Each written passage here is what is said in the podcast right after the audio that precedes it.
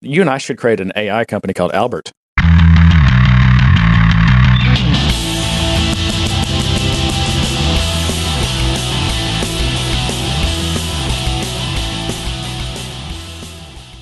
Episode two eighty-five, John. Can you believe that?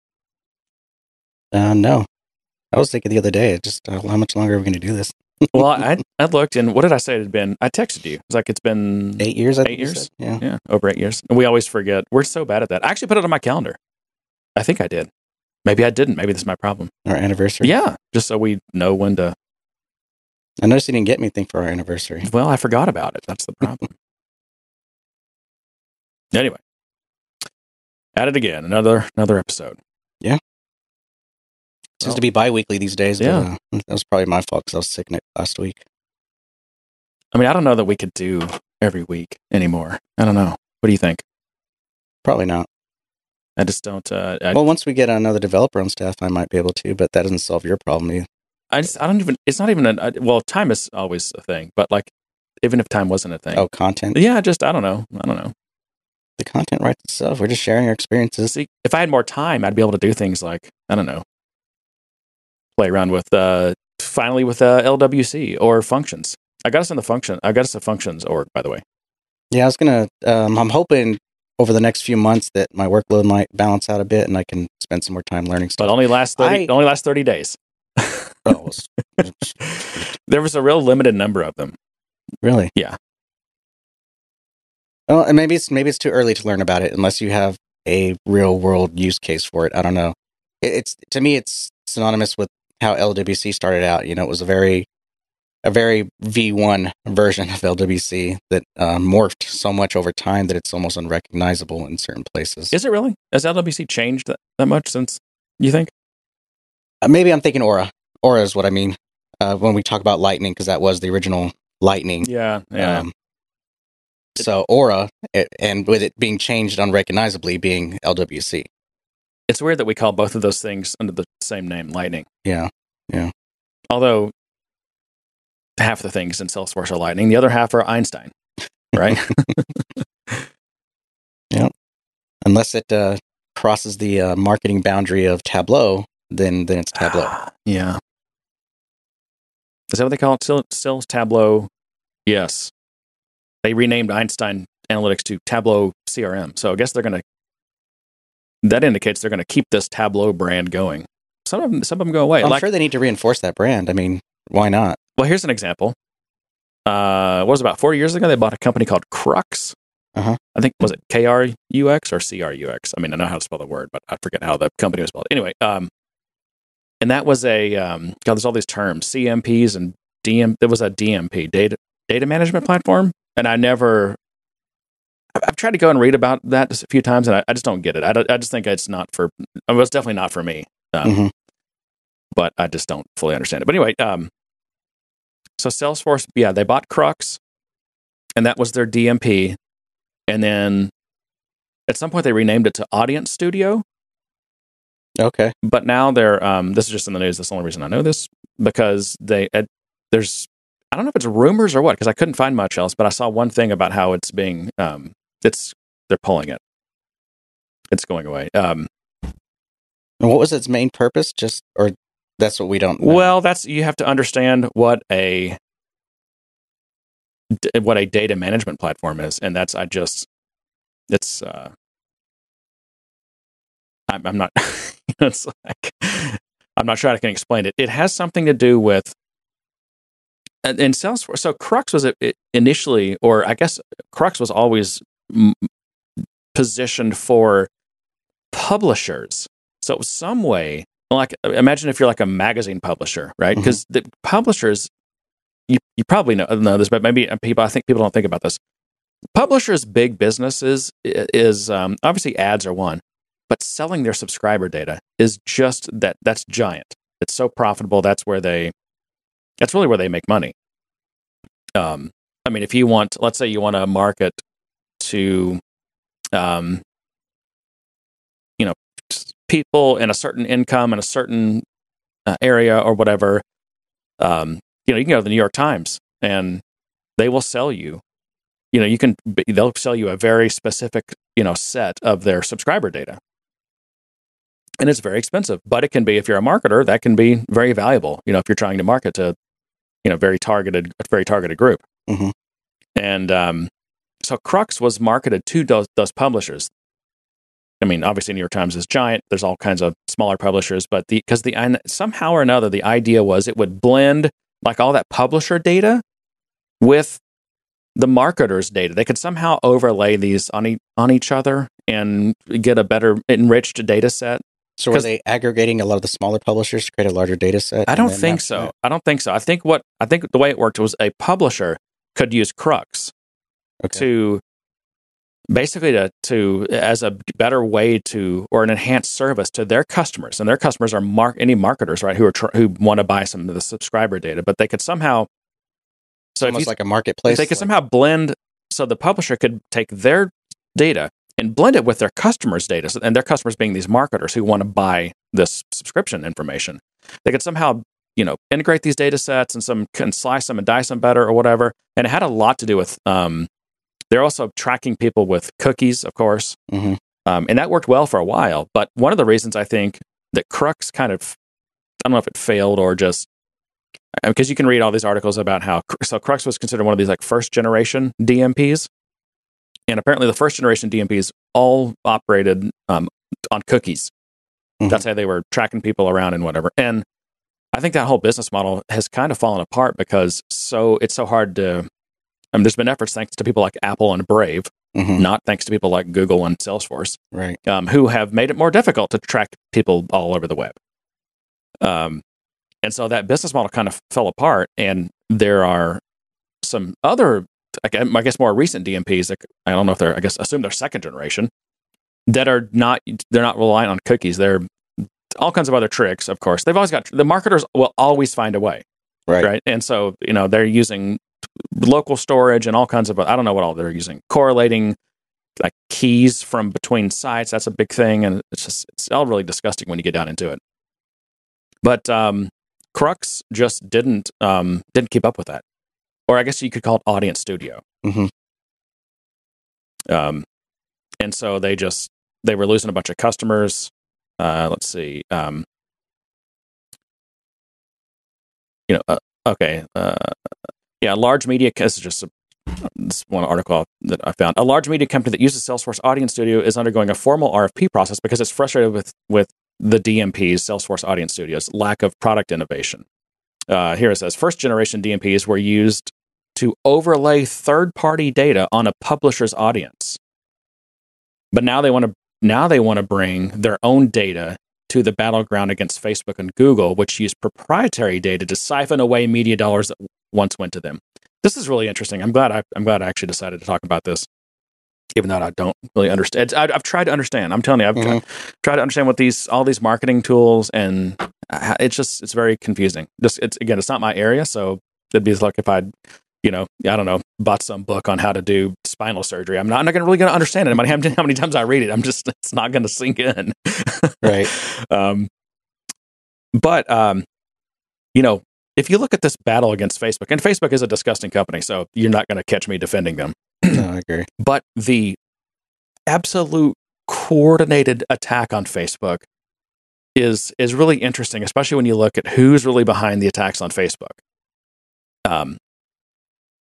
First of all, the entire corporate press and also um, almost all media companies, mm-hmm. they they have joined this. I mean, this is like, this is World War, you know, media World War One or something. I don't even know what you'd call this. They all want to kill Facebook because Facebook is, it's just, it's just like what um, they would, all the classified advertisers would have loved to kill, um, what was the guy's name? Craigslist. Mm-hmm. Same thing.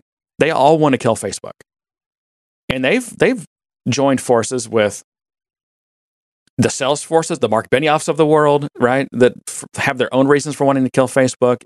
Um, who, who else is trying to kill Facebook? Uh, Facebook's competitors, Facebook's right. direct competitors. Um, Google wants to kill Facebook. I mean, it's just like the Facebook has no friends. Again, they're disgusting. Uh, but most of these companies are disgusting. I mean, the people that are battling Facebook, most of them are disgusting. Yeah. But anyway, so um, so yeah, now these you know these D M Ps found themselves not only battling it, you know, in the D M in, against D M P competitors, but then you have this whole shift from cookies to other mechanisms. And so you have all these new second generation D M Ps. And then uh, now you got, you know, and now you're competing against Facebook and Google. And then, you know, then now you have these customers complaining that Audience Studio is just not innovating. Just, just sitting there like with yeah. their product they bought five years ago. Well, it's got to be a, a venture that requires a lot of resources and a lot of um, focus. And I think it's hard for an acquisition to maintain that focus, unless they're maintained as a separate unit and they're left to run. I think Tableau kind of has that arrangement. MuleSoft kind of has that arrangement.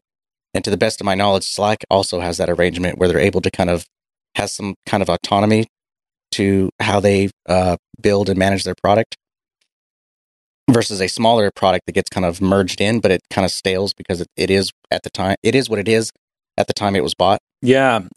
And, uh, you know, it, it's it's interesting to watch Salesforce's acquisitions because, you know, you can see different strategies with different acquisitions. Some acquisitions are all about talent.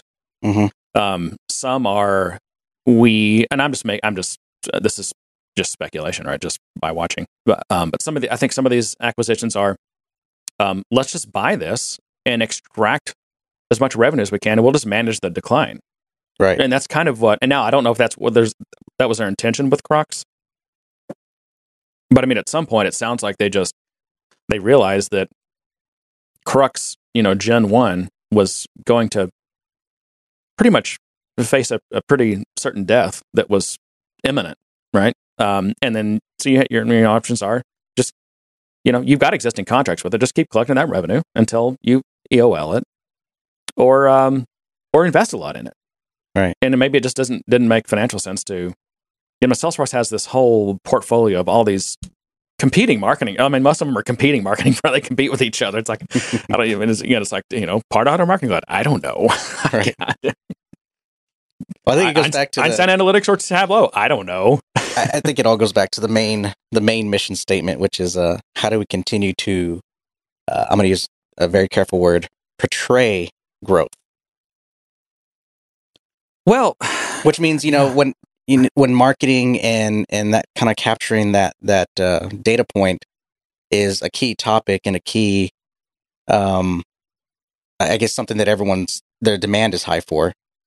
You know, you go out and buy a company and say we we cover that demand, and then when, when that settles down and the next the next demand comes up, you know, you go and find a way to to capture that that P R headline. Right, and it's, you know, when you're as big as Salesforce, it's great because you can just, you know, build and or buy this giant portfolio of products so that you can tell your customer, hey, you don't have to go anywhere else. Mm-hmm. There's no reason for you to go to Oracle or Microsoft. We we got everything. Yeah. We even have Quip. You don't even have to go to mm-hmm. Google Docs or Microsoft Word. Yep. You know, it's like just buy everything, some version of everything, and keep, and just make a one big contract, one big deal. Which I think to a certain keep keep the customers on the reservation. From a certain perspective, it makes sense.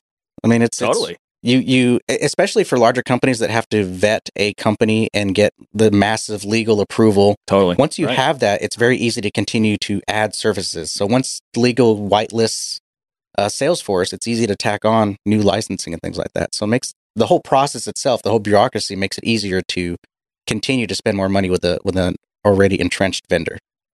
Yeah. Um. What are some of other Salesforce's strategies on acquisition? So what do we? So there's the buy it and just milk it until it's dead. No, there's uh, a talent, talent, and then there's and there's okay, and then there's the big category. The I think the long term ones, things like, um, what would be good examples? Tableau is probably one. Um, MuleSoft, Slack for sure. Arguably Marketing Cloud. I'm not sure how they've much they've. I'll talk. I'm going to save Marketing Cloud for a minute because I do have a specific mm-hmm. thing about it. Um, but no, these are acquisitions where I think they they're like, hey, these are these are going to be long term pillars of our portfolio. And right. so, not only yes, are they are they producing cash now? They may not be profitable. Like I don't think Slack was profitable, was it? Um, MuleSoft was. I don't think profitable. Um, I don't know about Tableau, but anyway, I, you know, but they're they're generating a lot of cash. And they're generating revenue. I mean, kind of go hand in hand, but the, they're actually different things. Um, but cash is always nice, especially with a business like Salesforce, because they don't want you to, you know, Wall Street tends to measure these now, not by necessarily. It's like all about free cash flow. Not, you know, earnings are It's about uh, growth. Not, yeah, yeah, they're, yeah. they're willing to ignore the profits as long as there's a trajectory of growth.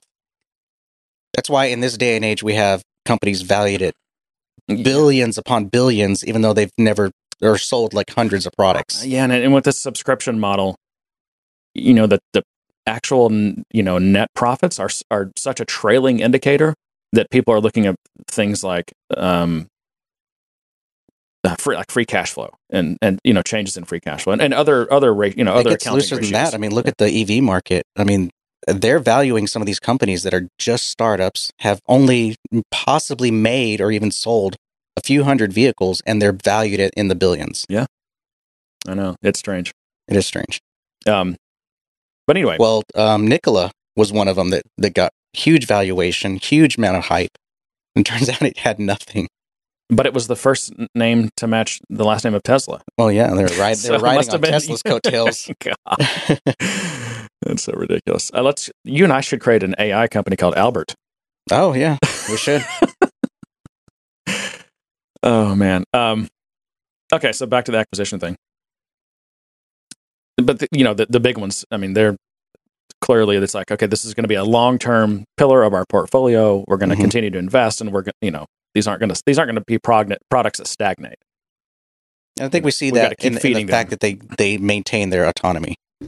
I think the MuleSoft and the Tableau and the Slack, because they have their autonomy, they're seen as these products that they want, so that because they answer, they check a box, um, but they also don't want to screw them up. And so, Marketing Cloud to me is one of these. I'm not sure which bucket it fits in. Well, I think Marketing Cloud came at a different time in the Salesforce story. It was, it was probably one of the very, very first major acquisitions, and it was a it was two around two billion, one point seven. I, I could be making this up, somewhere around there. And that was at the time jai freaking gantic for Salesforce. Mm-hmm. Yeah, I mean now that's nothing, and it fits so they, they well. Would, with, they wouldn't notice if one point seven billion dollars fell out of the bottom of their of their pants pocket. Yeah. And I, I think that product fits so well with C R M, and it was, it was just a high demand for that type of product. And I just, I think their intent was they were going to merge it in, that they were going to officially make it a true cloud, yep. get it off S Q L and everything else that it's based on now, and make it a true part of the cloud. I think they were at that point in their history where they thought our acquisitions are going to be mm. true acquisitions, where they bring them in. You know, and as with that, this the whole. big Postgres conversion they were going to do. I, I think they've, I think they've given up on a lot of these things. Well, I think I think you got to follow the money. I mean, you could, they could do this. They could move to Postgres. They could, instead of merging and just letting these products exist, they could re- rewrite re- re- rewrite them and rebuild them on the platform. They could, but what's the R O I? It's just not there. Well, and and when you're considering an acquisition like that, you know, you, the thing is, you're getting advice from your internal, maybe some external um, experts on what is the feasibility. I mean, first of all, what's the quality of the, of this product we're buying, mm-hmm. of its internals and everything, um, and how much, you know, what's the effort like to merge that architecture in, right?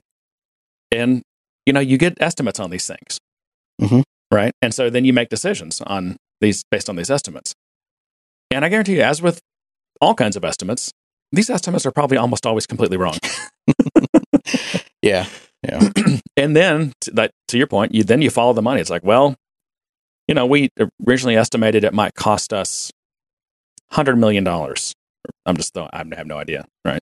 two billion dollars acquisition might cost us one hundred million dollars to convert it. And then, you know, you hit the one hundred fifty million dollars mark, and you're like, wow, we still can't even see the light at the end of the tunnel on this. Yeah. It's a lot hotter than what we thought. Yeah. Um, and then you just like, it's like, well, okay. It's not really integrated. It's still on a completely separate platform. It's still not easy to use. Eh, is it, you know, customers are still buying it. People are still renewing their contracts for the most part. Mm-hmm. You know, maybe the net, probably a negative net churn, hopefully. Um, eh, just, let's just write it out. Yeah. We, we can, we can spin another story around it. Uh, what's it? Something three sixty? What's the, what's the, uh, Customer three sixty? What's the thing they come up with? And it's some kind of identity thing that, because they've just resolved to the idea that your, these clouds aren't really integrated, and you have to have some way to federate identities of entities uh, all across right. all the across all your different clouds. It's Identity Cloud. Is that what? No, no, that's something different. No, I think that's what it is. I thought that was different. But oh, what were they originally called? Something three sixty. It was not Customer three sixty, was it? It was something else three sixty. And maybe that's been merged into three sixty. But when they first announced it, it was this was, was it that master data initiative or it was master data like initiative? Yes, it was. And I think that was the original data. three sixty. Was it? Okay. Yeah. And then it kind of morphed into what we have today. But I found this YouTube video that Salesforce did, like, I don't know. It felt like it was like at least five years ago, if not like seven years ago. Mm-hmm. And it was um, it was about creating um, in Marketing Cloud about creating custom act. What Marketing Cloud calls custom activities. So you've seen uh, Flow, right? Mm-hmm. Okay. This is this is. So I'm trying to. I'm going to try to explain this, and this is the blind leading the blind. Acknowledged, but for people to, who don't know what like the journey thing is in Marketing Cloud or Journey Builder, I think is what they call it. Mm-hmm. Um, it's, it's similar to. It looks like Flow and almost in a way. Like you've got this canvas, and you can drag squares and circles and arrows and connect things, right? And triangle and diamonds for decisions, right? Right. But the squares, like activities, and there's a, you know there's built-in activities that, that they're just native to the system. But you can create custom activities as well. Um, but implementing a custom activity is actually hilarious. What you have to do, it is like Salesforce just wiped their hands clean of doing any dirty work on this. So you have to, like, first of all, like, you know, when you, because at design time, when you're dragging the custom activity onto the screen, like you have to have a U I for that, right? Right. Well, you have to create your own web app and host it somewhere. And it iframes it in. Oh, really? Yes. And then, and so there's, you know, there's this, it, and it's, it's hilarious. It's based on, I'm trying to think of the name of some of these things, but these really old, like, kind of hacks for communicating between iframes because they're cross domain, right? And it's just so old, like no one uses them. But that's that's still how you have to do it with this, um, with the custom activities. And then also um, it, at runtime, like when when people people are actually hitting this point in their journey on your activities, um, then it then you have to have like a, I think it's I think it's like a REST A P I of some sort, and you know Marketing Cloud will call your REST A P I with just like with with that person's information, where, you know, where they are in their journey and all that. And then you can do whatever you want. I mean, that's kind of the point of a custom activity is like, you can, mm-hmm. you can call back into Marketing Cloud and do stuff in Marketing Cloud, or you can, maybe you have some other system that manages like uh, coupon codes or something. And you go and get some, build some custom coupon code for this certain, with this one customer. And then you might, you might want to put that back in Marketing Cloud. So there's just, you know, it's kind of, sky's the limit, but it's weird how much they're just, it's just, hey, you give us some kind of web U I that you host somewhere, and you let us know where your where your REST where your A P I is going to be. Yeah. Yep. And then, I mean, and in some ways, it's kind of, it's weird. In some ways, it's kind of perfect. Yeah.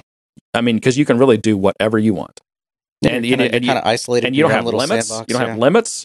You know, there's no hosting fees, except for what, you know, you, I mean, you have to host it. But, I right. mean, you could, most of these things you could host on a free Dino or a GitHub static site. I mean, you really don't you don't need much.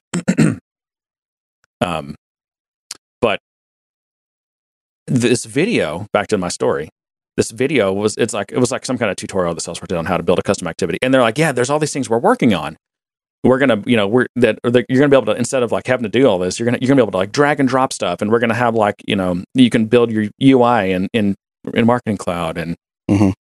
you won't have to host it somewhere else and all this kind of stuff. Right. And just like none of that, none of that happened. And I'm sure, sure at that point in time, that was probably not too long after they bought Marketing Cloud or ExactTarget, right? Um, yeah. That was probably, that was, I'm sure that was the roadmap. You know, oh, we got all these things we're going to do. And it just, that never happened. Um, stuff didn't, I mean, there there is an integration between Salesforce and Marketing Cloud, right? Um, right. I assume it works. But I, I think I that's know. that's the sticking point for a lot of people, though, is that type of integration, because it acts like an external system, and it and you're limited because it's an external system. You know, it doesn't have that cohesion. Or, there's no cohesion. There's there's, yeah. not, there's really there's not like transactions on it. I mean, it's it's yeah. it's um. I mean, they're they they require an integration because they're not integrated. Right. And I think that's what I mean. That that's why people have a thirst for truly integrating these products into the platform and making them part of the par- platform and on the platform, so that it's it, what, regardless of what mechanism they're using to get the data in sync between the two, it's transparent to you. But today, it's not. Even though they have things that make it easy or automatically make the connections and replicate data and things like that, you still have to be really aware of, of what that mechanism is and what it's doing. I mean, Pardot is a great example of that. It's just, you really have to understand that interaction and how, what, what is updating what and when and where and all those kind of things. Which is, it's not as easy as just saying, I'm going to sign up and start enabling Pardot and start doing stuff. It's, you have to understand that interaction, which means you have to typically get someone to help you set it up. Yeah. I mean, and this, you know, that, that back to Krux for a second, or uh, what's it called? An Audience Studio. Mm-hmm. You know, it was apparently also just required lots of effort to get set up. But I mean, I feel yeah. like that's, you know, with enterprise software, I mean, when you think about it in some ways, and and I get it, I mean, enterprise software, that, that term covers a pretty wide spectrum of of yeah. software. But, I mean, I guess what I'm talking about is, you know, applications that big companies are going to run that have, that are really custom. I mean, they're customized. They have to be highly customized. I mean, that's one thing that sets enterprise software apart from, you know, like consumer software or small business software. It's just the level you can customize it. But that means that in order for it to be that customizable, that it's got to be really decomposed and decomposable software that's got all these extension points. And that just means that and it's almost it takes like a lot a of fortune work. Teller with those extension points. The, yeah. And it just it's just a lot of work. And that's, you know, that was one of the kind of, I guess, complaints about Audience Studio was just that. I, I think that's just any of those D M Ps, though. I, I, think, I think it's just the nature of enterprise software at that level. I mean, you're mm-hmm. going to giant publishers who have very custom data and processes and all kinds of stuff. And and they need that ability to customize, but the corollary to that is it's you have to takes a lot of effort to customize it. Yeah. Or they weren't keeping up with the the standards that, that everyone else uses to, to typically hook into those systems. I think uh, Trailhead is probably a good example of that, because when I was primarily working on learning management tools, um, the the way you produce content, there's all these tools and everything that will help you produce content, write questionnaires and surveys and and you know all that kind of stuff. But they all have these different formats that, that they'll publish to, that those tools will publish to, and then you can consume into any L M S. Well, with Trailhead, it was a very proprietary thing. So that, I think that's what prevented it from kind of being this widespread L M S system, and where it kind of just remains as a very isolated proprietary thing for Salesforce. Uh, and this is this is interesting, you know, standardization. Does standardization benefit vendors more, or does it harm them more? Because it harms innovation, I think. Ding, ding, ding. Okay, yes. Because it, it, it because the standard tells you what your model is, right? And it, and then and then you can just you can innovate around the edges, right? And Salesforce, you know, I'm just picking on that example for a second. Salesforce might have been like, you know what, that is not our data model. Mm-hmm. That's that's not how we view the world of of learning systems nowadays, and so we're not going to standardize on it, because then that's just going to limit our innovation, right? What is, but, what's that big one called? I forget. There's a couple, but there's one that's got a really weird name. It's just not even a pleasant name. Uh, oh, I'm not sure. Yeah. I, I mean, you know it if I said it. Yeah. And I would know yeah, it if you said it. Yeah. But neither of us know it, so. But it's like that with a lot of things where, where we try to standard. I mean, JavaScript is a good example of that. We have all these higher level languages that sit on top of it or compiled down to JavaScript um, that, you know, are there to augment and kind of add innovation, like TypeScript, you know, typing and all that kind of stuff. Um, and then it compiles compiles down. Um, Sass for C S S, you know, allowing you to use variables and all that kind of stuff and compile it down. I mean, these are all things that we do to kind of innovate on top of things that we can't typically innovate on or aren't accessible enough to innovate on. Yeah. And what are some of the examples? Like H L seven, right? That's, uh, yeah, that's I mean, a fun one. Pretty much every... The other thing about standards is they, they evolve over time, and they don't they're not always consistent in their implementation. So and and as along with breaking changes in the standards also cause issues. So you end up with this spaghetti web of code that has to look at the version, understand that version, and know how to deal with the quirks and idiosyncrasies of that version of whatever that standard is. Right, and who gets to standardize? You know, right? Some committee. You know, so you're basically. If you're lucky and you're a vendor, you might have one seat on this committee. You got one vote. Mm-hmm. And what if you get outvoted, you know? And it's like a, a standard is something that you really don't think is the right model or the right standard. And that's why these big companies like Microsoft and Google and all of them all sit on these boards of these of these standards. And sometimes they, when things don't go their way, then they just they actually resign from the from that from that committee and just, just decline to uh, participate in it. I mean, that's that's a, actually a pretty common outcome of these committees.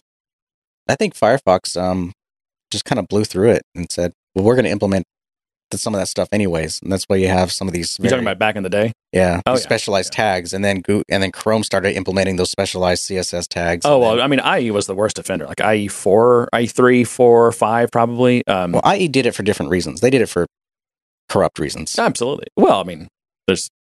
Well, they did it, and I, I that's a bit overgeneralization. No, they, were they just did it commercial reasons. They right? did it, I mean, they, well. They some of it was done to solve and interact with certain parts of their technology, which made it easy to consume and write things on that and thus proliferate that technology. Yeah. Um, but there were just other things that were just blatant, just, you know, this is going to break everyone else unless you use I E yep. type stuff. Yep.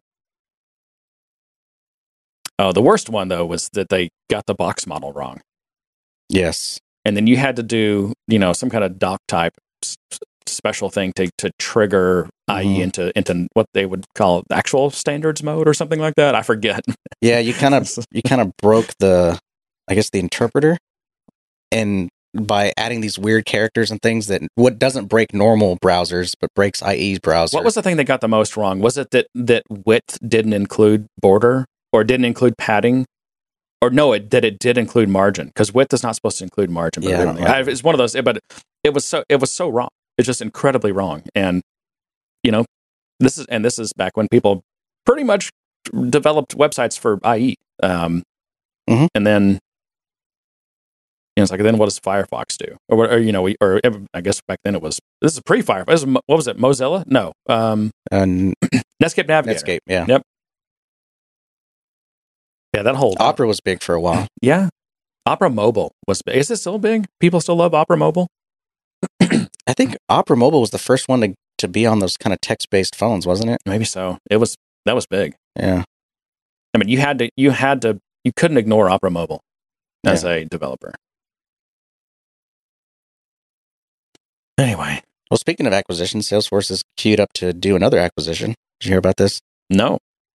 Um, so they're going to buy. Rumor apparently it said somewhere that they weren't going to make a big deal out of this.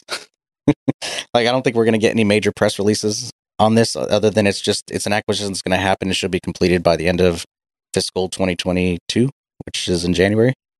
That, that, their fiscal year always makes me crazy, but yeah.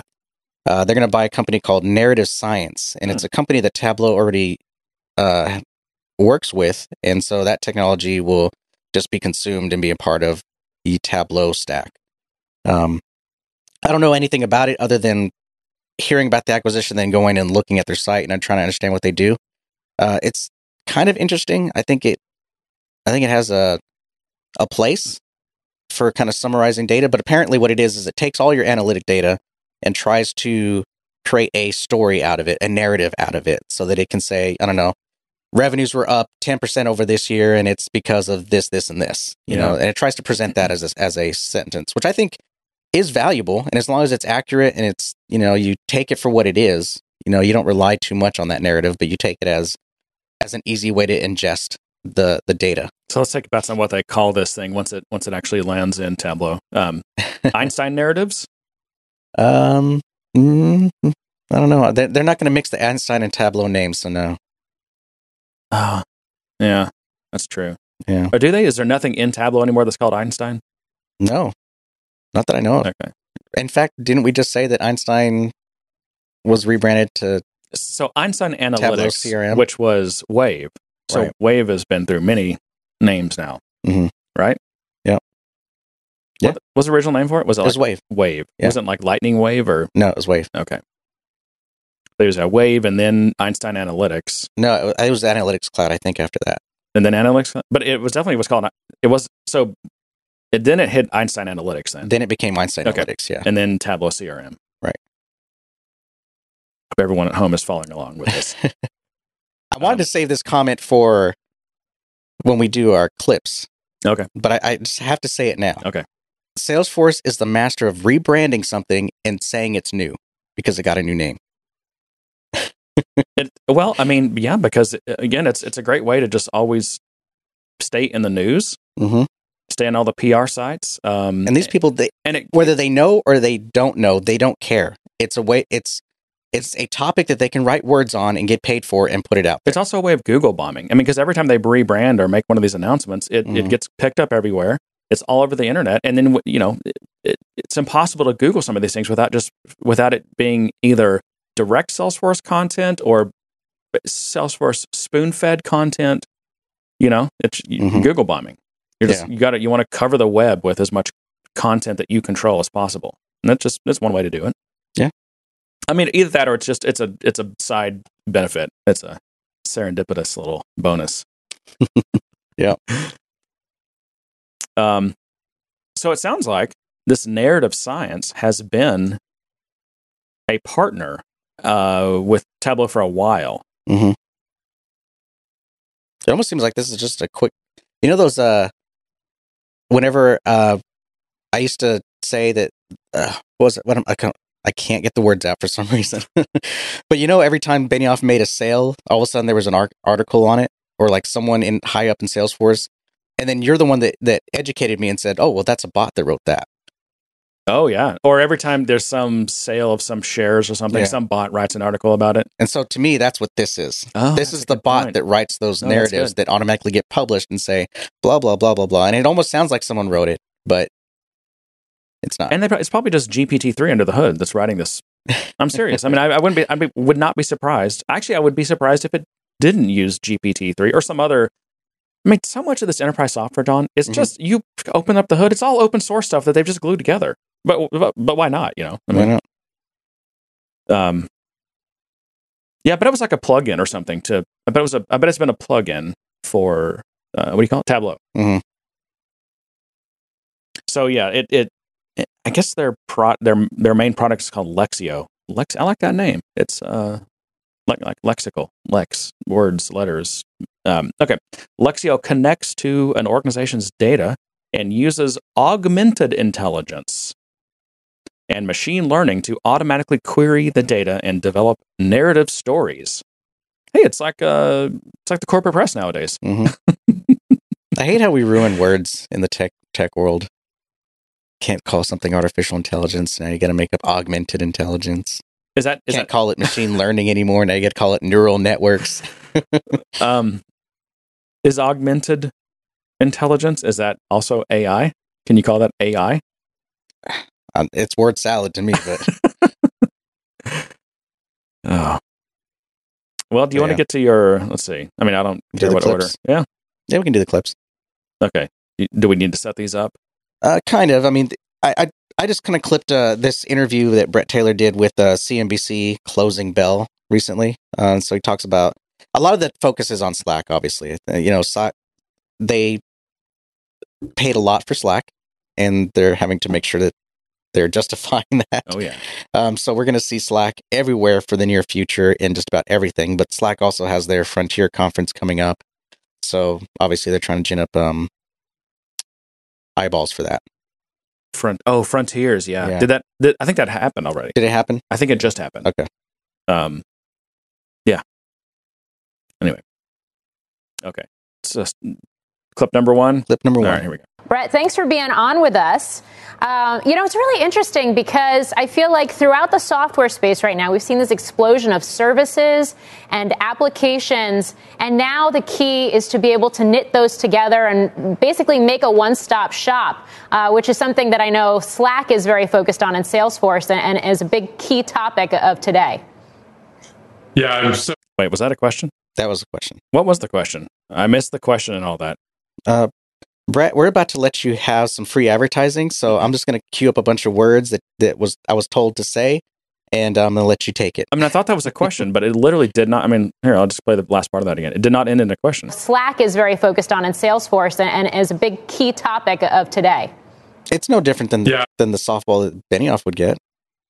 I guess. I just want to make sure I didn't miss a question. I'm so excited about all the innovation being announced at Slack Frontiers because, Morgan, in this uh, post-pandemic world, work is not a place that you go to. Work is just something you do. And Salesforce employees and almost every customer... Too bad we have towers and millions of square feet of offices. Talk to their employees are coming in two, maybe three days a week. And with Slack and all the amazing new platform innovation at Frontiers, it can really be this system of engagement that connects all your employees, all your applications, connects them to your customers, whether they're working in your home, working in the subway, or working in the office. And I think it's a central tool for innovative companies coming out of this pandemic. That's a lot of words. That was a lot of words for a chat program. Yeah. Although I'm I'm I'm I'm being told that just wait, because what Salesforce is going to do with Slack is going to blow your mind. Uh, I, I, I'll see it when I believe it. Yeah. I think, I think, and I won't say too much about this because uh, another question kind of cues this up anyways, but I think there's a, what I think what we need to understand is Salesforce is trying to make it clear that, that Slack is, is going to continue to grow and that the investment was worth it. Um, and that they, They're uniquely positioned in that most of their products are web-based and thus accessible to home, um, which I've seen firsthand be a major success for Salesforce. Um, uh, one of my uh, one of my family members who worked at a different company who did not use Salesforce, did not have any kind of online capability. All of their work was done on machines that had proprietary software, proprietary network access at work. Yep. And to get those people to work from home during the pandemic was a nightmare. Um, yeah, especially if you don't, because I mean, you can accomplish that with like a V P N and, and Citrix or one of these, you know, uh, things that share your which, desktop. But which you, is kind of what they did. It was kind of like the the the band-aid that they did was yeah. the V P N, but V P Ns are extremely slow, and they compile can. that with people's slow home internet access. Yeah, uh, unless they were they really invest in their index, which not many people did. I mean, yeah, sure, you have those of us that do a lot of online but, stuff, but that affects, streaming. That affects all the SaaS solutions too, though. If they if someone's You know, it doesn't fix your bad home internet, right? Right. Yeah. So, all right, number two. So is this a bet? I mean, you just mentioned it, this idea of hybrid work. Some companies will never send certain employees back into the office. Some companies are starting to bring them back to the office now. But do you expect that hybrid work in general, as we come to a more normalized post-pandemic environment, is to some extent here to stay? And if so, how big is that opportunity for Salesforce? I think it is here to stay. Uh, you know, you just look at any headline, you can read about the great resignation, the great relocation. Work as we know it has changed forever. And as the world reopens, I, I love that news about the... So I guess I missed, what what is the great resignation? I don't know, but one thing that struck me is, and I don't know if this is all tech people or just Salesforce or just the... You can tell Brett has been trained by Benioff because he, he sounds like Benioff in the types of words that he chooses to use. Um, Benioff has always loved to use these grandiose terms. These is, is platitudes the right word? Um, where it's these major transformational, generational shifts in the way we do things. The you know what, what were they calling them? The it was like Web two point oh, and then it was what were some of the other ones that he had? Um, the industrial revolutions, oh, the, yeah. you know, the, the third and the fourth, so, and the, the social fifth enterprise. That's and that's now we like. have like the Great Resignation. You know, mm-hmm. they they want to be. They want to be part of this historical moment, and they want to say that we're here for this historical moment that's happening. Is this a moonshot? The, these moonshots. We want to be here for these moonshots. I mean, it's... it's Sound, uh, moonshot sounds delicious, by the way. Does it? Yeah. Moon pies sound delicious. I haven't had one of those in forever. I haven't either. I wonder if they're as Decades. good as I remember. I uh, know. They're terrible. I, guarantee I bet they it. are. Well, first of all, I think... Because I think that all... This is just a quick thing we'll get back. Uh, they've all gone down in quality. All this stuff that we grew yeah. up with, it's all, the quality's way worse now. Yeah. So, there's that. Yeah. That's sad. Okay. We will resume. Pfizer pill and we're able to go back to the office. We all know it's not going to be five days a week. And every C E O and every boardroom I'm talking about, talking to right now is thinking about how do they cultivate the talent in their company to get back to growth in this new normal. And tools like Slack are incredible opportunities for innovative companies. We call it the digital headquarters because in this all digital work from anywhere world, your digital headquarters is more important than your physical headquarters. So um, for those of you that uh, play your drinking games, during uh, Salesforce events, digital headquarters is the new word to put on that list. I, I like it. I mean, I, I it, like in all sincerity, I think it's kind of a good term in a way. It just it's another way to say it, the, the, just it, re- it reinforced the idea of um, virtualness. Yeah, you know, which I think we were heading down that road already, and then it got accelerated by the pandemic. um, we had to find ways to work remote in, in situations where companies or management would never allow that, either for lack of trust in their employees or just by nature of the type of work that they do, something being highly collaborative, and finding ways to continue that collaboration in a virtual way. Yep. Um, my fear is that it, it's going to create these silos out of people, and there's going to be less interaction in a way, in a non- siloed way. I'm not sure how else to say it. But that's why you get yourself a corporate ranch that you can send everyone to. I guess maybe that's that's going to be the thing, is we're just going to have corporate retreats all the time. Um, because I think one thing that's valuable when you're working with people at a company is you get to socialize the water cooler talk, the, you know, in the lunchroom, the shower thoughts as you walk by your manager and saying, "Hey, wouldn't it be cool if we did this?" or "I have this idea," or just the chance to kind of Wait, have your, those interactions. Your manager walks by you when, while you're in the shower? Sometimes. No. Well, my wife is my boss, so yeah, that's true. You know, but I kick her out of the shower. Take, I need my privacy. Okay. I, don't, I I really do. So you got the bedroom, and then you got the the master ba- bathroom. I close the bedroom door, and I close the door to the master bathroom. Yeah. And if anyone goes through any of those doors, I'm screaming, "I'm in here! Leave me alone! I need my it's, privacy!" It's like the the intro to, was it Get Smart? Yeah, all those doors opening. Too. If I had more doors, I would shut more doors. I just like my privacy when I'm taking a shower, using the restroom. You I need multiple doors. I'm never going to mess with you when you're taking a shower, John. So thank you. You don't I have to worry about it. That. And we'll respect your privacy. Uh, okay. Uh, you you were seen, Brett, as one of the driving forces uh, originally behind the Slack. Oh, I got the deal. British guy now, and some mm-hmm. some investors have been uh, have been critical of it. I, I just wonder what you say to those people that that ask the question as to whether you it's bought tag, it really at the peak of the the work from home trend. I get that it's not going anywhere, but it's hard to see it peak quite as much as it as it did in the in the last year or so.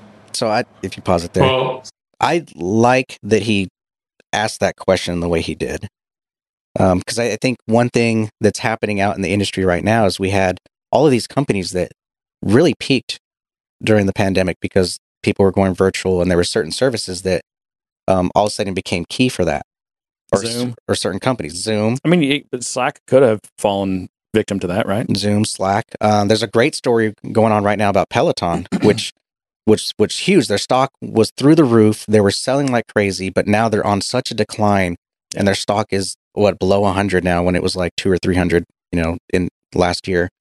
Um, and so that's kind of what he's leading up to. He's, he's leading to these stories of these companies that peaked during the pandemic, and whether or not they can either stay at that peak or at least recover and long term continue that momentum. Yeah, no, it's a good question. Tools like Slack were obviously relevant in this pandemic, as every company, including ours, was awkwardly sort of forced into this work from home environment. But I would argue it's more relevant in the post-pandemic world. And that's because we're going to enter this world of flexible work. And in this world of flexible work, you need to connect your employees, your partners, and your customers, no matter where they are, because they're only in the office two or maybe three days a week. And it's how incredible companies like Intuit and I B M and others really create these digital headquarters for their very complex organizations. And Slack is really at the center of that conversation for so many of our customers. And, you know, Uh, this, I, I, I think Salesforce is sincere about this. I think Salesforce is also sincere about having a significant flex slash work from home workforce. I mean, because it's it's part of their story, so they're they're going to allow. I, I think that's one reason why they are probably going to be a little bit more liberal than other, you know, big tech companies mm-hmm. who are not following suit on this. Which I hope so, because I I felt really bad for all those people stuck in those WeWork uh, phone booths all day. Yeah. But it's weird because I think for the rest of us, maybe smaller companies that have always been more nimble and flexible and everything, we're just sitting around going, yeah, that's how you do it. I mean, we've been doing this for years. But we, we uh, forgot how hard it was to transition to that. When I first transitioned to working from home, it was very difficult. Um, it, well, it was nice at first. You know, the first month or so, it's it's it's incredible. Um, but there's things you have to figure out. You got to figure out, you know, the how you set up your office, how you um, balance your your start time and your end time from when you start work. Um, you know, figuring out that, yeah, you still need to take a shower every day, yeah. uh, change out of your pajamas, you know, get into that mindset of work. You know, there's things that you have to do to kind of manage that and make it work. So I think, I think for us that had been doing it, it was like nothing. But for those who, who this was their first time doing that, it was, it was probably more difficult to, to acclimate. Probably to so. And I, I guess I take it for granted. You know, I, uh, I don't know. It's just how I've always kind of worked. Yeah. Yeah. You have. And I've always been the sole proprietor of everything. And I've, I've, you know, I don't know. I've, I'm used to also just managing my own work and, get, you know, doing what I, whatever I need to do to get things done, changing my environment or, you know, if something's not right, fixing it. Mm-hmm. And I think a lot of people, it's just they're, you know, it's the first time they've had to think about that because they've always had someone to tell them where to sit, when to sit there. And it's just, they're like, oh, really? This is weird.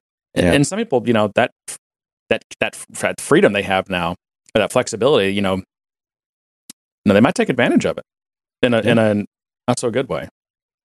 So, you know, some people can't handle like certain dog breeds. Like my dog can't handle being off leash. Can't handle too much freedom. Those beagles definitely will get itself run over. Mm. It's, it's also difficult on the family itself too. I think. I think we're ignoring that. We we're focused on the employee and the, the person doing the work and being at home, but we forget how that impacts the family as well. Um, during the summer, when I'm working from home, it sucks for my kids. Oh yeah, because I have to yell at them. I'm on the phone. Yep.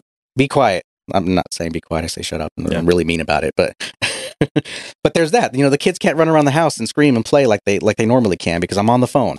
Um, we can't run the vacuum because I'm on the phone. We can't, you know, all those things, you know, normal stuff that you would do in your home, um, you can't do because you have this distraction, not distraction, but you have this isolation of work and it consumes your entire home unless your home's like really, really big and people can spread out. Um, mine's not that big. So, yeah.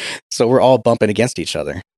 Uh, not to mention, what about homes that have multiple people that work from home? Oh yeah. That, and and now that is coordinate tough. That. Right. I mean, even you, you and I, when we were sharing offices, was difficult when we both had a call at the same time. Uh, one, because I didn't speak loud enough, and two, because you spoke loud enough. And we're not even married, and it was hard. Yeah. But yeah, I, I, that whole, yeah, two like two spouses at home, yeah, that's that's tough. So it sounds great to say we're going to work from home, and it, it's this great, lovely thing, but I think it ignores some very critical things about our environments, our family life, our work-life balance. All of that stuff still needs to be figured out. And a lot of people, it's just it's just not going to work for. A lot of people need that daily social interaction. Yeah. And they just, they can't, can't do this. Yeah. They're really hard on them. That's what's called flexible. Yeah. Add that to, to drink and bingo. Right. Flexible workforce. Is that what he said? So for your customers and the conversations you're having, what are they requesting? What are the needs as all of this continues to evolve? Well, Slack has just been on an innovation tear since the acquisition was announced, adding audio capabilities with huddles, video capabilities with clips, a brand new platform this week at Slack Frontiers. But the thing I'm really excited about... What's the new platform, John? I don't know. Oh, I know what it is. I do know what it is. What? Wait, well, you're going to say something, so I'll hold it. But... Mine's going to be cynical, so you say yours. Okay. Um, they have... There's this new ability to extend Slack. And it's going to be um, kind of like no codey in a way. But as with all the stuff, they're very limited and leaky abstractions. So you can code. You can drop down and have some, I don't know what the language is. Mm. But yeah, you can you can uh, get out of that escape hatch and uh, bring a developer in and into the, I forget what they call them. Some kind of, I think it's workflows. Slack workflows or something like that? Yeah. Okay, I, I am aware of those. So okay, at a high level, not as a yeah. not a technical level, but yeah, this is this is this is where I wanted to get back to what I was trying to say earlier is that Salesforce is really good at taking existing things, rebranding them as a new name, and calling them new things. These things that he rattled off at first, even this new platform, I think, is just an extension, a higher level extension of their current ability to to plug in into Slack. Yeah, and it's they're. They're benefiting from Salesforce's marketing, which is saying, hey, let's get this a new name and let's announce it as a new thing so that we can say we're innovating this thing. Right. Because not only do they make podcasts like this or whatever, wherever this was, or the, an interview, interview yeah. on news show, but they're going to, you know, it's going to get covered by a bunch of articles. Again, you're going to spam the web mm-hmm. with, with your message all the time. Yeah. about is how deeply we're integrating Slack with what Salesforce makes, which we call Customer three sixty. With Slack and our Customer three sixty, we're enabling digital selling teams, the digital customer service, because contact centers are no longer buildings. They just exist in the cloud. And as we look forward to Thanksgiving and Black Friday and Cyber Monday, Slack is really the uh, command center for Cyber Week. And we're really excited to partner with all of our customers and help them get back to growth in this new economy. It's weird. I, I like Slack. I think it's, you know, a, a pretty good tool for chat. Mm-hmm. Um, you know, there's a debate over, over whether it's more synchronous or more asynchronous, what's what it's best modeled for. But I'm just like, this is this is interesting to take a chat, just a chat tool, chat product, mm-hmm. and really elevate it to the level that it is the center of everything your one hundred billion dollars company is doing. That's that's it's, crazy. That is crazy. It's the same story of what they wanted to do and then what they wanted Chatter to be. And this is the same yeah. talking points that they used w- with Chatter. Yeah. And I think the reality of what happened to Chatter wasn't the technology. I think it's the fact that that's not how people want to consume the data.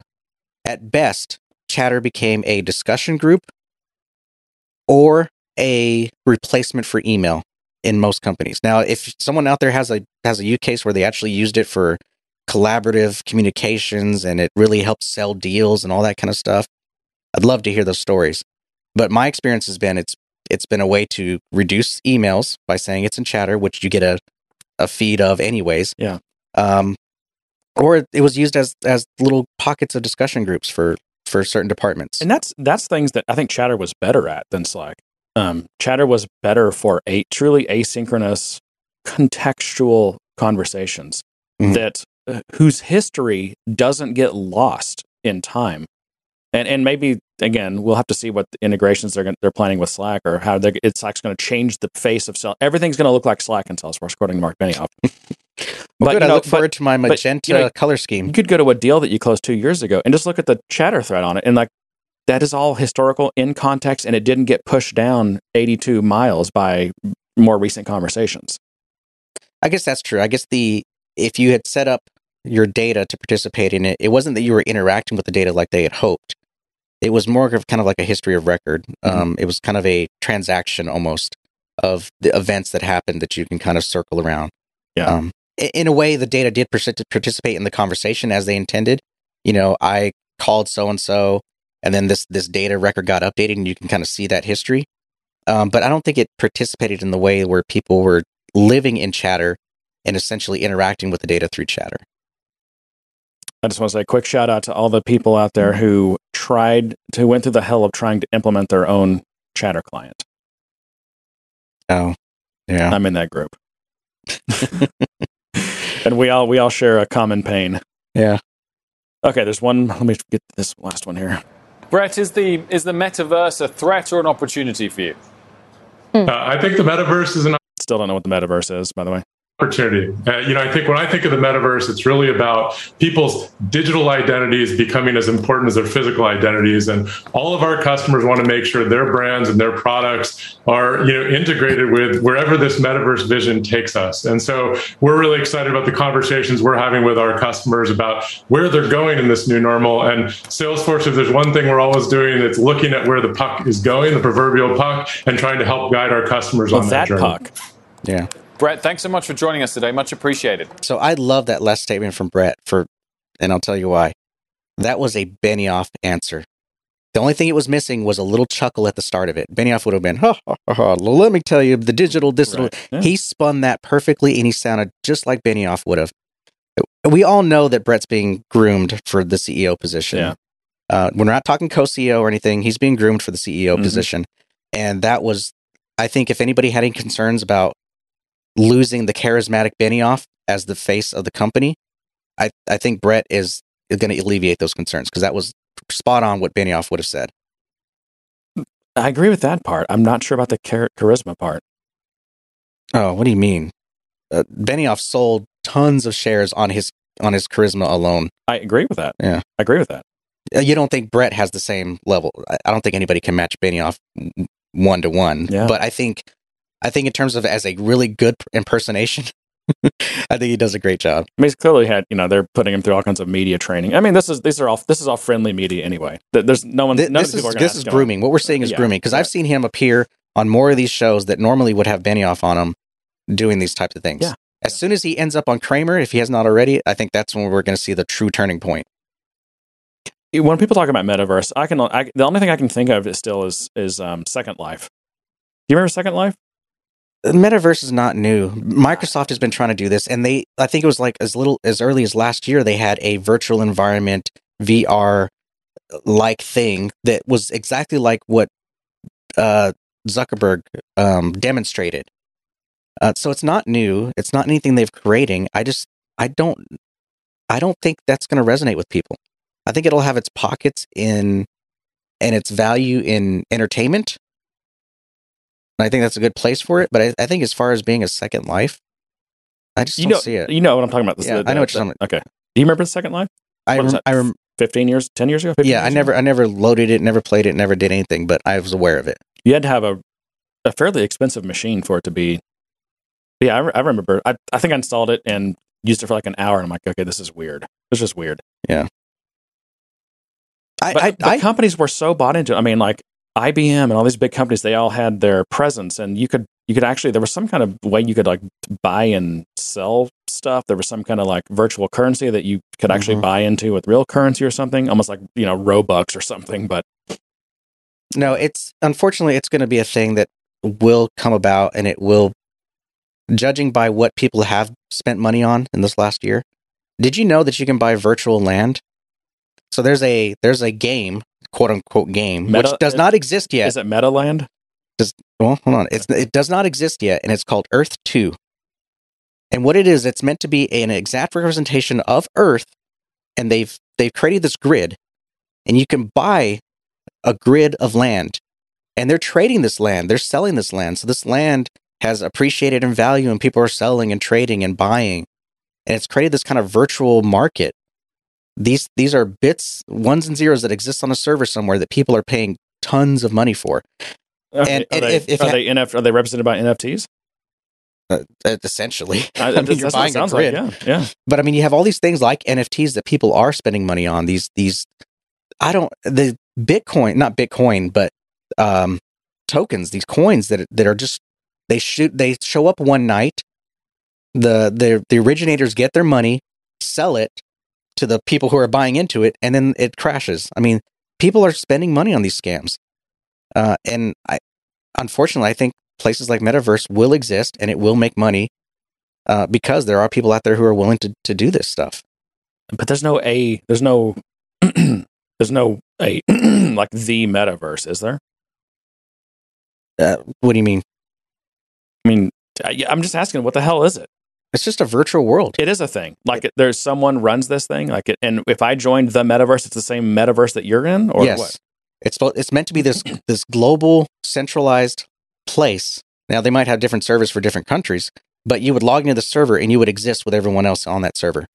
Is this some kind of like feder, federated, standardized thing? Uh, I mean, it's just it's just an extension of M M O like with big V R I R, slapped on it. Big I R C network. It's just M M O with with V R slapped on it. But but a, but a. It, on any M M O, some company completely runs and hosts and controls that. Yes.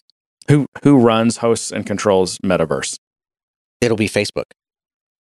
Oh, I don't I don't know about that. I don't think no, we're going to buy Metaverse that. Is Facebook.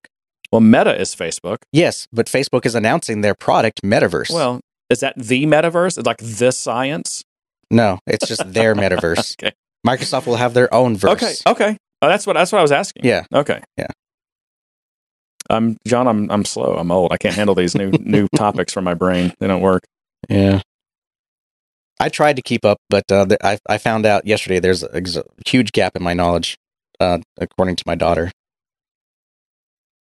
I had a thing. I'm just looking at our notes here. I had a thing on here that I found that I found interesting, and it, it just it's part of the Slack thing. But um.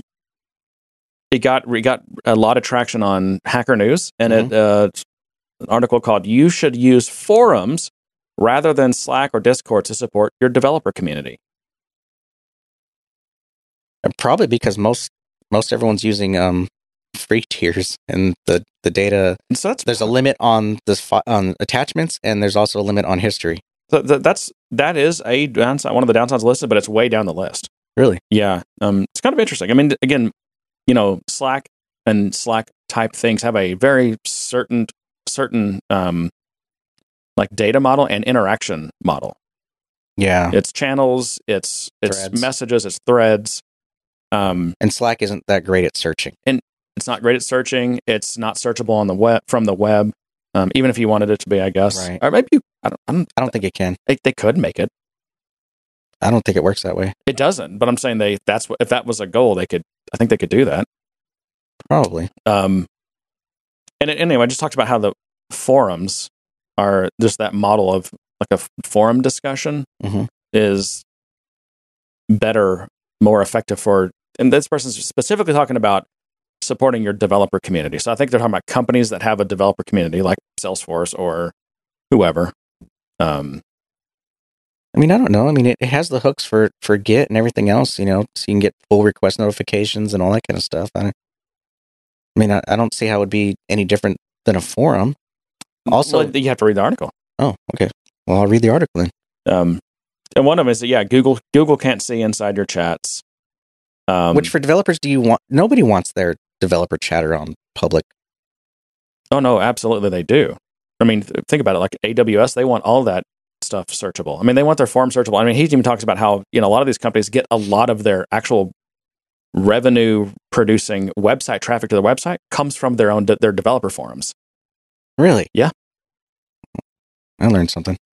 Um, no, he, I mean, it's it's interesting. Um, and he talks about you can't, you're missing out on long tail uh, content um, on these, because you know Slack definitely has a less, like that whole chat model has is much lower friction than a f- like a forum post would be, and so as a result of that, you know, he's saying on things like Slack, you're going to get real flippant questions, not well thought through, because you just bang a sentence out and hit enter. Whereas in a forum post, there's just there's more ceremony involved in, you know, new post and that subject, and then I guess there's a you know, there's, there's a built-in uh, moderation kinda, aspect yeah. to it. But he also which is talks why about Stack Overflow was created. I'm glad you mentioned that. I think one of his biggest downsides here. Well, actually, it's problem number four, so that's down the list a little bit. But um, less capable moderation tools, and in fact, with Slack in particular, he says actually Discord has decent moderation tools. Slack is does not. Yeah. Um, anyway, he talks about, you know, the benefits, why why people why people use Slack, why companies might want to use Slack, why, you know, these developers or people that using might want to use Slack. But oh wait, I have to do a mind shift. When you say support developers, you're thinking like Salesforce developer community. Yes. Okay. Uh, their developer I'm community. thinking I was thinking internal development, like your your no. Salesforce and your you have no. your internal dev staff, and I'm like, you don't want all those conversations public. That's what I was trying to say. Yeah, like Twilio's all its all the people yeah. that people developers that use Twilio in their job or whatever. Right. Um yeah. They have to use their A P Is or, you know, that kind of community. Yeah, that makes more sense. Yeah. So no, it's just it was it's kind of a good just look at the um the different uh, to me there's different models, and there's going to be there's going to be necessarily like advantages and disadvantages to right. the threaded chat model versus the forum model, and some things like, you know, I think I do think one of the big ones is less capable moderation tools, but that's something that Slack can add.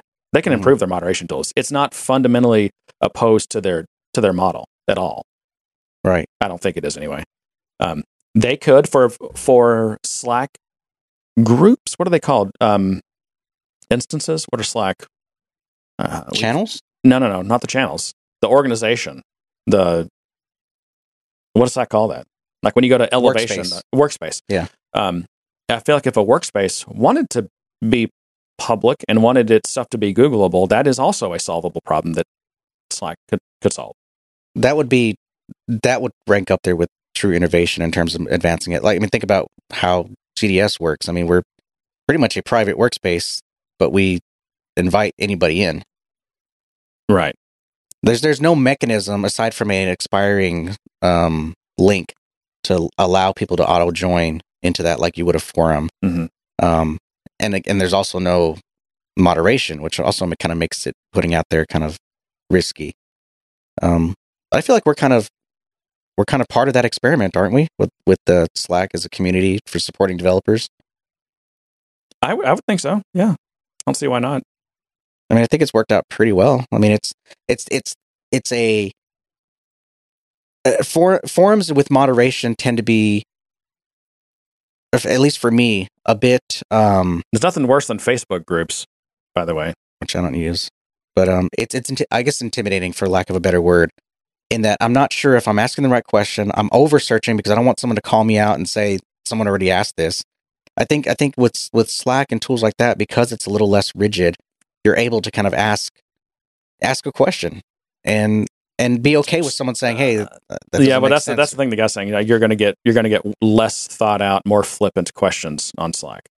Sure, but it's also a chance to just have a conversation and say, "Hey, crappy question. What, what do you mean, or what, what does this mean, or expand on this and get more information?" Exactly. Um, I, I feel like, you know, this is interesting. And he also talks about, I forget who he works for now. I don't even know if he said, but, you know, his, his employer, they actually have Slack and they have, um, it's either a forum or a mailing list. Mm-hmm. And he also talks about, you know, there's a reason why developer mailing lists are actually still really popular. And it's crazy they are. Mm-hmm. Like the the Camel community as an example. Like they, there's a, they use this thing called Zulip. Have you ever heard of it? Mm-hmm. Z U L I P. It's like a Slack or Discord or whatever. It's, it's completely in the browser, although there's a mobile app, but um, it's channels and threaded conversation, just like Slack and Discord and the things that came before it. But there's also um, two or three different Camel mailing lists, depending on, there's a user mailing list, there's a developer, so if you actually work on Camel, mm-hmm. um, mailing list. And those are also useful, but in, they're for different things in different ways. Yeah, and like the mailing list. That's where that's where we go to to yeah to, to like to post that well thought out question, or to make some announcement that needs to go into the annals of that mailing list archive. Sure, um, yeah. Things just get less, for whatever reason. Maybe that's just our perception, but they get things get less lost in mailing lists and forums than, than they do in things like chats, chat channels. Yeah, I'd agree with that. I mean, especially because we're on the free tier and we lose historical reference, and the fact that the searching tools aren't that great. Um, someone could have answered a question that you have, and you could search for it, but chances are you're not going to find that yeah. that answer. And you know, ma- mailing lists. I mean, this is decades ago they solved this problem. They they replicated the mailing list to the web, so you can you can go to the web and, and see all the mailing list activity. It's very Googleable. Mm-hmm. So you can just be Googling some question, and it might it might link you over to that message in, a, in the mailing list. Yeah, but I think it's a difference in, in perspective as well. I mean, I think forums are great as a knowledge base, and I think that's the distinction we have to make. Is that forums yeah. and things like that are knowledge bases. They're they're places to go to kind of find information, and I don't think that's what Slack needs to be or should be. I mean, it's meant to be this. At least in my opinion, this asynchronous conversation, this way to replace what would be a face-to-face conversation with something digital. And I think trying to make it forum-based might, it might lose its identity. It might lose its purpose because there's so many other things that can do that. It's interesting because I always refer to Slack as um, asynchronous communication. Mm-hmm. And I even, I even talked to people about how like the culture at our company, it's, it's, for the most part, fairly asynchronous. Mm-hmm. And that's why we use things like Slack, because it in, it supports that that kind of model. He's making the point, he or she, I think I don't know. I don't know. Oh, it's a it's a dude. That's what I thought. Okay. Um, that Slack is actually fairly synchronous. It it rewards synchronous communication. He says, you know, as, as an example, like people can it, uh, it can feel ignored, even though the reality is they they posted their comment just at an inopportune moment. This feeling can be intimidating. I've definitely felt miffed as I asked a question or comment I posted in a Slack. Um, and he's like, it wasn't me. Wasn't my topic. Are are other people more welcome here than I am? Because we we say it's asynchronous, but in, for some something about that model that it's it's chat, it's live. You can see who's on. You know, it's like I don't know. It's uh, and so if you post something, it's it's kind of like. You're you're definitely expecting that to be more a more synchronous experiment than posting a forum post or sending them something to a mailing list. And again, I don't know how much of this is actually reinforced by these different tools, or if it's just in, embedded in our psychology at this point that that's how these things work.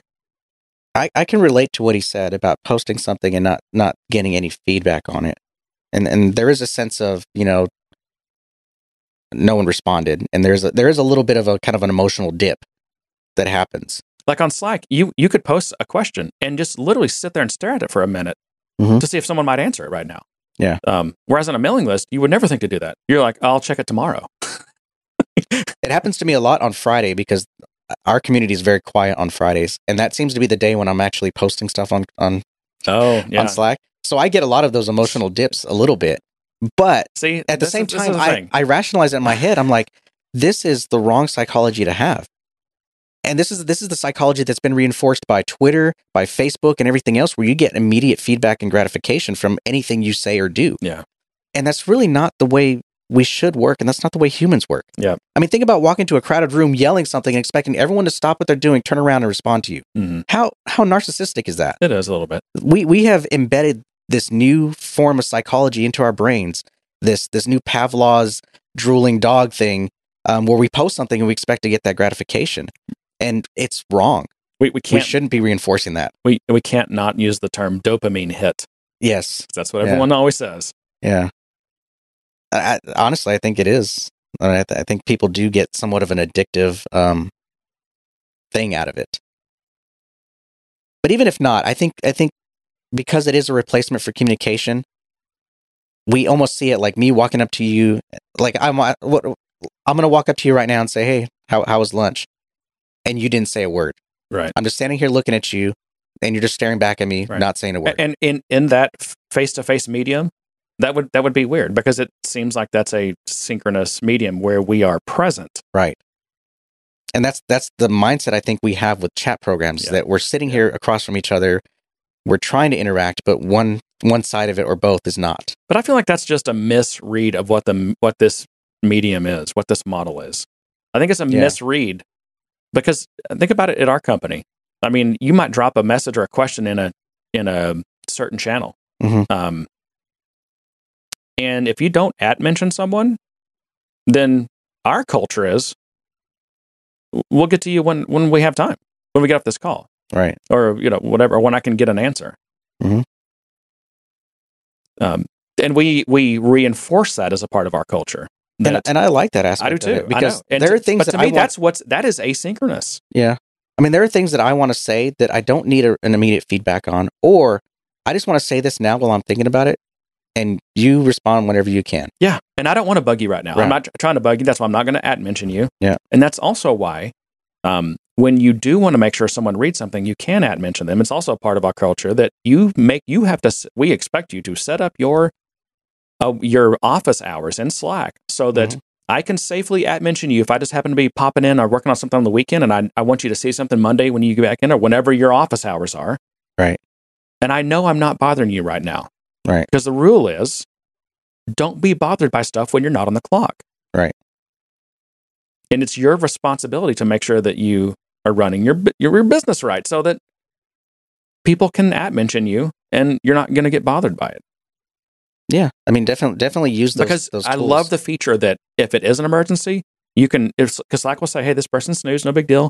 If it's if you need to, you can break through the snooze. And I love that feature. I think I've only had to use it once ever, mm-hmm. but I love that it's there because then it, it it makes people feel okay with setting up those office hours to not be disturbed, right? Because they know that if someone really needs to get a hold of you, they can. They can either push that button to punch through, or we can do, God heaven forbid, pick up the phone.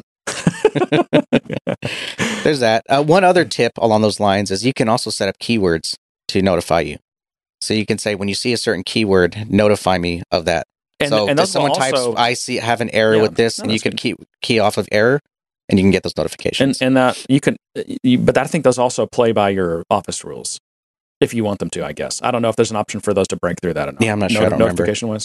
Was. Anyway, so this guy, I just saw this um, at the bottom of this article. He links just to his, uh, he tweeted a survey, a Twitter survey. Mm-hmm. And he says, as a developer seeking tech help for a platform or software package, which do you prefer? And fifty-eight percent said forums or discourse. Discourse, not Discord. I guess that just means talking or async. Forum slash discourse slash async.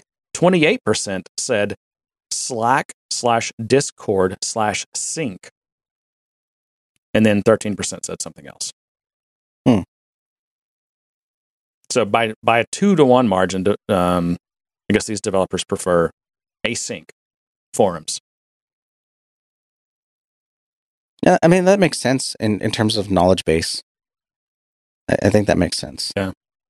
I think it, it depends on what, what problem you're trying to solve, you know, how, whatever. I mean, how serious. I mean, honestly, I I don't know where I would be without Stack Overflow. I've had so many just random questions or things that I just niches of things, of issues with tiny little things, not just with Salesforce, but with other languages and things that other people have come across. And I've been able to see their responses and see the multiple different responses because not one solution fits at all. And, Slack, and seeing that conversation, that progression really helps. Sometimes it doesn't even answer my question, but I saw the progression and the thought, the the way they were thinking about troubleshooting it, which helped me troubleshoot yeah, my issue. Yeah. And Slack is the runaway winner of the, of developer support forums. And, and look at that model. Stack Overflow, you mean? Yeah, what I say. Slack. Yeah, Stack Overflow. I mean, there's it's not even close. That model is obviously the most successful by far there is. But it got it it got there through moderation. Their moderation was so strict, but it created some such valuable historical data. And when he goes back through this guy's list, it's like he talks about that moderation. He talks about the long tail. Mm-hmm. That's what Slack is beautiful at. Sorry, I keep saying Slack. Stack, Stack Overflow. Overflow. I mean, Stack Overflow, you can Google any problem, and there might be only three other people in the world that had that problem, mm-hmm. but you're going to find it. Yeah.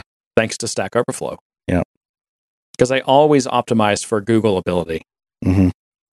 And they were very okay with people using Google to search Stack Overflow rather than Stack Overflow's own internal search, which is not a bad search, but I still will all the time just Google some problem I'm having, and also just includes the word include the word Stack Overflow, just so it or do or site colon stack overflow dot com. Right.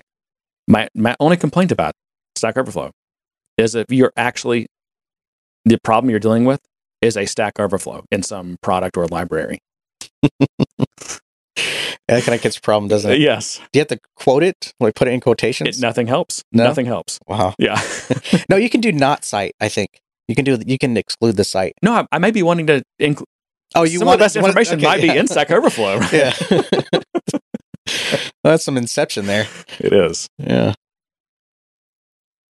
Well, John, you know, speaking of uh, Slack, we have a pretty we have a we have a pretty darn good community around this podcast, and we use Slack for it. Yeah, we don't do. we? We do. And dear listener, if you are not in our Slack, you should get in now. Go to w w w dot good day sir podcast dot com and click on community. And that's how you can get in. Yeah. We're going to wrap this up. Well, we can. I, uh, what, how, let's time check, time check. So we're approaching an hour and a half, so we probably should wrap it up. Well, I, I did want to do kind of a public service announcement on multi-factor authentication. I think everyone oh, that's good. That's should good. be working on this now because there's some rules here. I originally thought S S O was not going to be a requirement for multi-factor, but it is. So if you uh, are using again. if you're using S S O to authenticate with Salesforce, and you think that you're not going to have to worry about multi-factor authentication, think again. You are going to have to enable it, uh, and it will be enabled. And, and well, I think we need to drill down on that because this really conf- I didn't understand what people meant when they were saying this, or when when I was reading this from Salesforce. What they mean is, if you're using S S O to log into Salesforce and Salesforce, and you have another identity provider, Active mm-hmm. Directory, Okta, whatever, that Active Directory, when you log in at your Active Directory or your Okta or your One Login or whatever it is, that system must must have M F A, must require mm-hmm. M F A, right? Or you are going to be in breach of your contract with Salesforce. And this applies to communities as well, I believe. Uh, Experience Cloud types of for things. internal users for internal. Experience. Clouds to external community licenses, M F A is not required. Okay. I did, did. Well, that's a good point. I was just about to say, do people do S S O with their community? But I've implemented that so many times, I'm not even sure why. Uh, yes, I have a client who's that. doing yeah. S S O with external user yeah. licenses, yeah. Um, but it won't be required in that perspective. It's not. Okay. It's by the license type. Okay. And only certain license types. Um, but they'll eventually, I think, get there just because they're trying to move to that security model.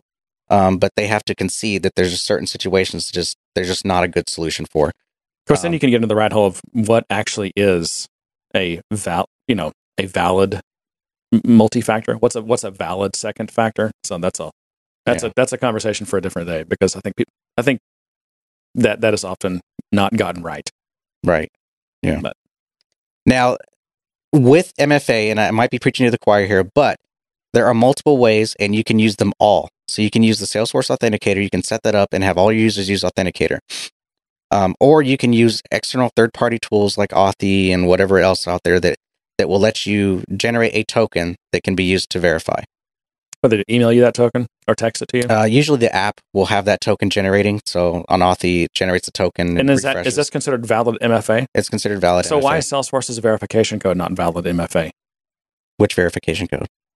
Oh, so, it, it, yeah, I, I guess I'm not sure, this to be honest. Is, I, I'm, I have a lot of questions about all this. I, I think it's because it's a, maybe it's cookie-based, and it's it's like once you do it once until you clear your cookies, it's valid or something like that. Oh, that is that may be true. I think actually with M F A, it's basically every time you log in, you have to val- you have to authenticate or validate that second. Well, why doesn't Salesforce just then, if you don't have M F A set up, just every time you log in, require the verification code? There you go. Problem solved, Salesforce. Everyone's on M F A now. Well, I think that's kind of what M F A is doing. So. I mean, I know. I'm, again, I'm trying to figure out what's the difference here. Um, Authenticator is really convenient because um, it has the app, and as soon as it tries to log in, all it does is it asks for your approval. Everything's kind of already preset up, so all you have to do is approve it. You can approve it on your phone. You can approve it from your Apple Watch, which is really, really nice and convenient. Um, should be easy for a lot of users. But here's the caution that I want to ha- everyone to have. Don't assume that everyone's going to put apps on their private phones. You have to solve this at a higher level and understand that when you're saying um, everyone's going to start authenticating and doing multi-factor, that you're asking them to put work stuff on their phone.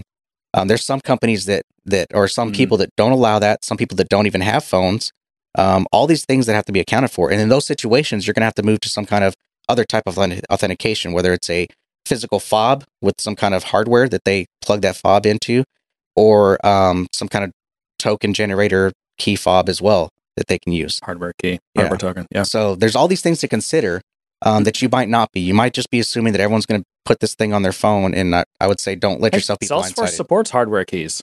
Uh, they do. Yeah. They do. Fly, so they support all these keys. Things, and I'll put the links in the show notes of, of all Salesforce's documentation and their F A Qs of all these questions and things. Um, honestly, don't wait to the last minute and end up scrambling because no one can log into Salesforce. Solve it now. Get it done. Uh, otherwise, it's going to be a nightmare. Yeah. I like those Yuba keys. Those are cool. Yeah. It it just seemed like this thing that was kind of hanging on the horizon that everyone's kind of pushing off and delaying. We even need to, oh, yeah. to enable it. Yeah. Um, but as I was reading all the F A Qs and reading everything, I started to think through it, and I was like, yeah, there's there's some things to solve here. Um, you and know, it's, it's the S S O not... problem, the the whether or not people are actually going to put your work app on your phone, you know, that type of stuff needs to be Needs to be thought about. Yeah, and it's weird. Um, I I had to enable S S O in. Why did I have to do that? I forget now. In an org, I think it was it was either a developer org or I think I think it was one of my developer orgs. And um, it is not straightforward. I feel like this. Oh, the setup process. Yeah, it's it's very disjunct or disjointed. Yeah, um, yeah. It is kind of weird to set it up, and you have there's like this. I forgot where the, where it is, but you go to this one one place in Salesforce, and there's like these different um, well, there's different permissions. First of all, there's like there's different there's a handful of permissions that are involved in in multi-auth. Yeah, and there's like these different handshake mechanisms or something that you have to like drag over into this box to enable or something. Oh, like uh, that. that's for what's considered um, high assurance. High, high assurance, assurance, yeah, yeah mm-hmm. that's what it is. Yeah, um, so it gets a bit tricky understanding all that. Yes. Oh, and also the authenticator. When you have the authenticator on, you can bypass that and use like an Authy or something token, um, but it's not clear. And I hope Salesforce makes this clearer. But you basically, when you get the Authy, if you're using both, when you get the Salesforce Authenticator screen on your Salesforce U I, you get this little thing, this little U I that says, go check your phone to author, authentic, authenticate yeah. or something. Mm-hmm. What you have to do is there's a link right below that that says, um, need help or or something like that. It's like something nondescript or like did not need help or something. When you click on that, then you'll get a screen that lets you select the alternatives. Okay. So you can select the authenticator, you can select the Authy token, or there's like another option. These are things that you, you've already set up? Yeah, these are things. So like if, okay. if you as a as a company, let's say our company says we're using Authenticator, but I want to use Authy. So because I'm set up for Authenticator, it's going to default to Authenticator, but I can bypass it and say, okay, click that link and go and yep. say, okay, I'm going to enter my Authy token, click that and then enter it in.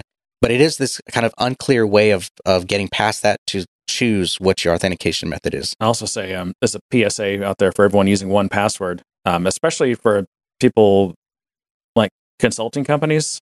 Right, because we, we have to uh, share accounts. I'm not even sure I want to, yeah, say that. Um, well, it's not that, I want to be clear. I thought I thought about saying this too, but it, we have to be really clear.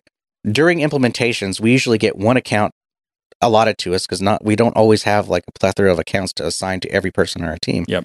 Um, so the client will set up a, a, a shared account and we do our work on that shared account. To me, this might be to me just justifying it, but I think that is a good justification because the client does not have to manage all these different accounts of all these consultants that they have to turn off at the end. I don't, they think, turn I don't off. think any of this is considered justification. Well, I'm just saying one one account for that. Now, if you have this ongoing um, ongoing relationship where you're continually developing and, de- and doing stuff, then yeah, I'd say we're going to have all these accounts. But if we're just doing a, a single implementation and it's quick and we have people hot swapping on during that implementation, I, I don't think it's an issue. Did I justify it? I, I mean... You just said you don't think it's an issue. That's, but I think Salesforce would disagree. Uh, uh, and probably security experts would disagree. Sure, of course. But what I was going to say was, um, so with one password, if you have the browser plugin, mm-hmm. um, so when you set up your multi-factor with Salesforce, um, one password has full support for that. So you get the Q R code or whatever, and then one password can see that. Now it's set up in one password. And so the way that works is when you log into Salesforce, Salesforce will say, "Okay, now you have to you need to enter your so you have to you have to go to your authenticator. Instead of it being the type that you tap, it, it's going to give you that cur- that token or the, mm-hmm. the number, the six numbers or whatever it is, right? The one-time password." Well, so you can see that in one password. It's going to show you, and you can just hit the button to copy it. Mm-hmm. But if you have the one password browser plugin installed, it just automatically fills it instant instantaneously, mm-hmm. and all you have to do is just hit enter or say or go or whatever. Yeah. So it's still it still can be a one tap experience with one password. Yeah, one password. That's like one thing I feel like they got right. one password just it still it puzzles me. You know, every time they come out with a major new version, just mm-hmm. so much regresses. Like with the U Is of these things. I mean, they're still back to now the one password like th- all it's the little thing from the menu bar and the thing that pops up, you know, right right under like text boxes that are usernames or passwords. They're now they've they've gone back to it's just like a f- small fixed width, and I can't. They're not big enough for hardly any of my entries. Oh, and yeah. For ones that you know, I have I have a hundred logins in Microsoft. I have a thousand logins in Salesforce. I need a better way to see what I'm to find the one I'm choosing, and that just it's terrible. And like every, every time there's a major version, I have to get back on their support forum and complain. Yeah. I mean, they're always, they're pretty, actually, they're they're really receptive, and they, all, they always, you know, seem to open a case and will, like, ask me for screenshots and whatever, but it's like, why do I have to keep doing this every time? Yeah, I agree. That that part is really annoying, especially when you're trying to, trying to name things properly, you know, not shortcut it with a bunch of abbreviations. Well, it's just like, and, and I get it that, you know, I mean, how many years passed between a major one password version? Probably a couple. I mean, maybe everyone that was working on it then, they're not working on it now, so, like, they keep having to, history keeps having to repeat itself. Yeah. Well, some of it is just you're a one percenter power user, you know, that uses no, a I lot li- of. I'm not a power. I literally cannot see enough information to distinguish one password entry from another. Yeah, but most people have one Microsoft account. So most well, people have one Google account, so they call yeah, it Google. They call it Microsoft. They call yeah. it uh, Zoom. You know, know, they don't. They're not trying to d- differentiate these from from different accounts. Yeah. So. Anyway, all right, John. Well, let's wrap this thing up. My. My throat's starting to hurt. My voice is getting tired. I don't yeah. I don't, don't normally talk this much. That's why I don't like to do trainings and speeches and stuff. I don't mind it. Yeah. And I'm out, I'm out of my tea too, so I'm like, I'm like, yeah, I'm a little dry. You just sit there this whole time. You never drink anything. I don't see how you do that. Uh, I have a water bottle that I left in the car. Oh. So I'm sitting here regretting it because yeah. I wish I could drink it. Mm. So. It's only because of my forgetfulness. But last thing, uh, next week is Thanksgiving for us here in the U S. And as I want to say thank you to our community. it's it's a great place. It's um it's a place where I go to vent. It's a place where I go to get questions answered or just noodle on things. Yeah. Um, to ask, to ask your flippant questions. To ask my flippant questions. Um, it's also kind of its own thing. Uh, I would venture to say most people in our Slack community don't listen to the podcast. Um, and I think it's just a testament to the fact that it's just grown as a community of its own. It's not centered around the podcast. In fact, most of our posts about the podcast get one or two, one or two uh, comments on the thread. So, but um, it's it's a it's a really great place, and I it it helps me continue doing this podcast. I think to have some of that feedback, to just know that there's people in this community that continue to to want to help and and share their experiences. You're saying I don't do it for you. Just the, the opportunity to, to you do it for me in different ways. Oh, okay, you know, I need I need that external validation of strangers, and that's what the the community gives me. Okay. No, but seriously, I just wanted to thank the community for, for being there and, you know, existing for the most part. Yeah, no, I, it that's what probably like my I don't know, my favorite thing about this podcast is just all the people that we've met and this yeah. the community that uh, that has kind of formed, and I agree, very beneficial. All right, John. Uh, so we do have this community. So, dear listener, please follow my previous instructions. If you have not joined our community, um, I think we're what it'll be fifteen hundred people now. No, I, I don't watch that number like you do, but I, I'd oh, well, let's see. I, I don't either. I just, I mean, every once in a while I'll see it. I don't even know how you see it. Where do you see that? Uh, top corner or something. I don't know. I don't know. I don't know how to find it. Anyway, um, also you can send us an email, info at good day sir podcast dot com. So you can send us questions and suggestions, topics, whatever, complaints, sticker requests. That's it, John. That's all I got. The number is fourteen seventy-eight on the general channel. fourteen seventy-eight. Okay. Mm-hmm. Yeah. So help us get to fifteen hundred. Was this YouTube? Like, subscribe. Yeah, uh, I know. Make sure you, what do they? Smash that bell. Oh, yeah. Smash, smash the, the bell. bell. Yeah. Y'all smash the bell for us. And to that, I say, good day, sir. You get nothing! Bitch! Look it up, it's science! You lose! Good day, sir! I'm gonna leave that. Those guys are great, aren't they great?